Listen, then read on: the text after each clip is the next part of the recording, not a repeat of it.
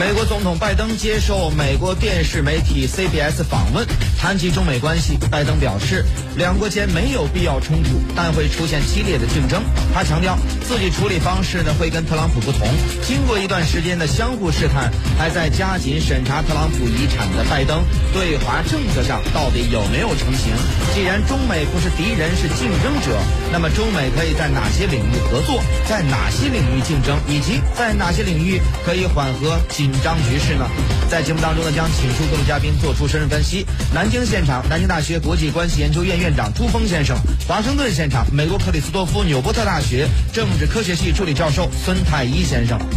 这次拜登呢，在接受采访的时候，已经明确表示了，说他在处理跟中国关系的这个问题上面呢，方式跟特朗普会有明显的不同。同时还表示呢，和呃国家主席习近平啊之间呢是有非常好的关系，然后对这个中国的领导人非常的了解啊。那么关于他的这份表态，那么意味着什么呢？那么有关这方面内容呢，首先我们来听一下在南京现场的南京大学国际关系研究院院长朱峰先生的一个分析点评。对，我觉得，呃，拜登的这番中国问题的讲话，可以说是他就任总统以后，应该说第一次内容还比较的呃具体和丰富的一次讲话。虽然，呃，我们说接受采访的时候，这些呃。提到的这些具体的点，可以说原则性要大于具体的内容，因为我们都知道，这个拜登政府上台以后，对他的中国政策肯定要进行新的评估，而且要适应现在美国国内政治社会分裂以及疫情、经济各种沉重压力之下的他作为总统之尊的现实需要。但是我对拜登的这个这一番呃有关中国问题的评论，总体上认为是积极的。首先，第一个，他强调是要竞争，不是要呃冲突，因为我们都知道竞争。和冲突之间毕竟还是有差异的，而且我们的呃，特朗普政府执政的四年，最重要的是，真的是不断的上升对华的打压，使得中美的冲突有可能失控。这是恰恰是今天中美关系最二十五个小时，他曾经在中国啊飞过这个呃七千英里，这个一万七千英里，他非常了解中国。这一番话的潜台词是明确的。那就是不管今后的中国政策如何来重新制定，但是拜登想要告诉美国政界、美国社会，他了解中国，所以他的中国政策是靠谱的。然后最后一点，我觉得拜登的这番评论，其实也强调说，现在啊没有场合呃和习近平通话。那我们知道这个其实是一种呃敷衍了事了。因为呃，其实两个国家真的是重视关系，需要彼此坦率伸出双手，各自呃拨动电话。其实中美之间并不缺乏热线，但问题是为什么拜登这么做？根本原因还是要使得他目前在美国国内政治中面临的中国政策的广泛的强硬的政治背景，拜登不想去触动这一个美国所谓对华强硬的敏感神经。我们看，好像外界特别纠结于到底打不打电话这件事儿，但是这个两国元首是否打电话、是否通话，真的有那么重要吗？我们来听一下，在华盛顿现场的美国克里斯多夫纽波特大学政治科学系教授啊孙太一先生的分析解读。呃，在商业领域啊，谈判必须要有进展才能算成功。但在外交上，双方能坐下来打电话，本身就是极其重要的信号。那我觉得啊，杨主任和布林肯打电话，这已经释放了信号了，说明对话的机制是顺畅的。这也是为什么当年商人背景的特朗普自己认为与金正恩见面没什么，但是美国的政策圈却吃惊不已。那虽然国务卿在美国的外交体系里本来就扮演非常重要的角色，但布林肯呢，比前几任国务卿的权力会大得多。美国最近几届白宫啊，习惯于把关键的外交决定从国务院收权。比如当年奥巴马政府要与古巴建交之前呢，讨论呃呃，在做决定之前呢，就没有与这个国务院讨论，只是在做了决定之后知会了一下国务院，让其落实。然后特朗普政府呢，啊，他的决定甚至很多时候白宫里的人都不清楚状况，因为他很冲动，随时有可能变啊，更别说与国务院沟通了。但布林肯。不一样，他与拜登共事二十多年，从拜登到这这个拜登的参议院的呃到白宫，一直是其办公室的核心成员，可以说是拜登的心腹。而拜登本来呢就是一个很擅长委托能人来领导议题、参与做决策的这样的一个人，因此在外交上呢，布林肯很多问题都有绝对的话语权，甚至决定权。举个例子，美俄刚刚续约的这个新削减战略武器呃条约。拜登自己本来是想续一个短期的一到两年的协议的，啊，这样呢能有在他他任期后期邀请中国加入讨论的可能性和灵活性。但是布林肯呢是主张签五年的，最终呢。拜登采纳了布林肯的意见，也因为此呢，拜登自己暂时没有主动想通话，也是既考虑到自己国内政治的舆论环境的压力，就像刚才朱老师说的，也同时呢认为本来就要全权委托布林肯来推进对华政策的，那让他与中方先建立关系更有紧迫性。嗯，那么在此前呢，是美国国务卿布林肯呢和中国驻美的大使崔天凯先生呢之间是有过一个呃对话啊。那么在对话当中呢，应该说是布林肯的这个发言相比拜登来说要呃激烈的一些。那么从当中呢，能够解读出什么？为什么说这个布林肯比这个拜登的表态要更加的激烈呢？那这当中啊，到底两个人之间的这种表态啊，应该怎么去解读它呢？我们来听一下在。南京现场的南京大学国际关系研究院院长朱峰先生来听一下他的一个分析点评。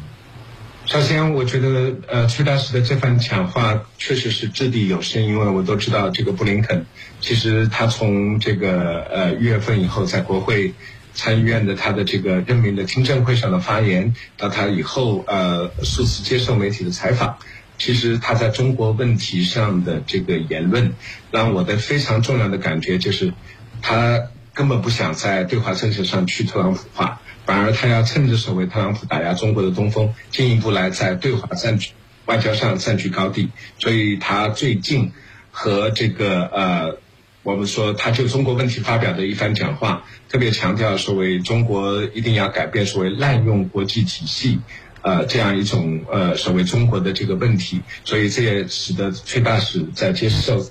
这个采访的时候，CNN 采访的时候特别反击他，说你这是强权的例证，而不是善意的表达。所以我觉得布林肯现在的这个问题，呃，就像刚才泰伊说的，如果他确实成为拜登政府的中国政策的直接操盘手，那迄今为止他的所有的中国话题的评论和他的基本的政策主张，让我感觉到。不仅是呃这个呃特朗普政府的可能这个强硬的呃中国鹰派的翻版，甚至有可能使得特朗普政府打压中国的一系列的做法将会在他的手上进一步延续。所以从这个意义上来讲，他布克林呃布林肯这个人真的是值得高度关注。好，那么另外呢，我们来关注到在台湾问题上呢，这个布林肯有个表态，就是关于呃美国对待一个中国的政策并没有变化。那么有关这方面的表态和美国对台湾问题的一个政策，呃，需要怎样去解读和分析呢？我们来听一下华盛顿现场的美国克里斯多夫纽波特大学政治科学系助理教授孙太一先生的分析点评。啊，其实呃，美方从来没有确认过一个中国原则，中美双方一直都保持对定义的含糊处理的默契。啊，一直以来，我们中方提的都是一个中国原则，而美方提的呢，都是一个中国政策。啊，也就是美国认识到有一个中国的这样的一个提法，且呃呃不承认啊台湾是一个国家，但认识到并不等于中方呃一个中国原则里的承认啊。不过愿意确认一个中国政策，至少说明美方不希望在台湾问题上与中国彻底撕破脸。拜登不会允许台独，还是希望回归奥巴马时期的状态，以免冲突升级。即发生战争，嗯，那么中美关系呢，永远是一个说不完的话题。那么，比如说，目前呢，我们知道这个中美关系呢，呃，因为这个拜登表示了说。他处理的方式会跟特朗普不同，同时表示说中美关系呢不是是这个竞争关系，但不是这个敌对的关系。好了，那么既然中美不是敌人，是竞争者，那么中美可以在哪些领域合作，在哪些领域竞争，以及在哪些领域可以缓和呃之前的一些紧张的一个局势呢？尤其是今年是中美的乒乓外交五十周年，哪些领域是可以改善？目前的一种紧张的态势呢？有关这方面的话题呢，我们来听一下在华盛顿现场的美国克里斯多夫纽波特大学政治科学系教授孙太一先生来听一下他的分析点评。呃，我觉得这个呃乒乓外交五十周年以来，中国经济水平快速上升，国家实力迅速崛起啊。与此同时，也出现了一大批有海外背景的学生学者，他们当中不少人在了解美国话语体系以及文化环境的同时呢，都能讲好中国故事。所以我。我觉得民间公共外交可能会是曾经我们并不具备的，当下可能成为突破口的点。而到具体的议题上呢，应该会是在气候变化、抗击疫情啊、防止核扩散等议题上的合作。当然，美国消费者对中国制造的依赖、对中国市场的憧憬，自然也会是中美多方面互相依存的重要的内容。嗯，那么有关中美关系未来的突破点，那么这这方面的话题，我们继续来听一下，在南京现场的南京大学国际关系研究院院长朱峰先生，听一下他有怎样的一个解读。我觉得中美关系现在最大的突破点就是双方要合作，共同呃推动世界的合作抗疫。因为我们都知道疫苗的短缺，包括供应存在着的的疫苗民主主义，现在已经激激起了国际社会对于疫情困扰下的世界走向。和未来的这种啊新的这种失望，中美应该合作在这个领域。第二个领域是现在的全球经济如何在后疫情时代进一步发展。那，世界银行其实一月份的报告认为。疫情对世界经济甚至会带来失去的十年这样一个沉重的打击。中美国和中国作为世界第一、第二大经济体，我们有责任共同推进后疫情时代世界经济尽快走向复兴。当然，第三个最重要的是环境问题，就是刚才都谈到，其实还有第四个问题。只要中美中美不冲突、不对抗，整个亚太地区和世界就会真正的走向和平、繁荣和稳定。这恰恰是中美最需要合作的领域。好的，感谢朱峰院长和孙太一教授的一个分析点评。呃，《人类简史》的作者尤尔·赫拉利呢曾经说过这样一段话：说美国已经自动放弃了世界领导者这么一个地位。那么，如果是美国自动放弃了，那么谁又来填补美国的空白？好，稍后我们继续。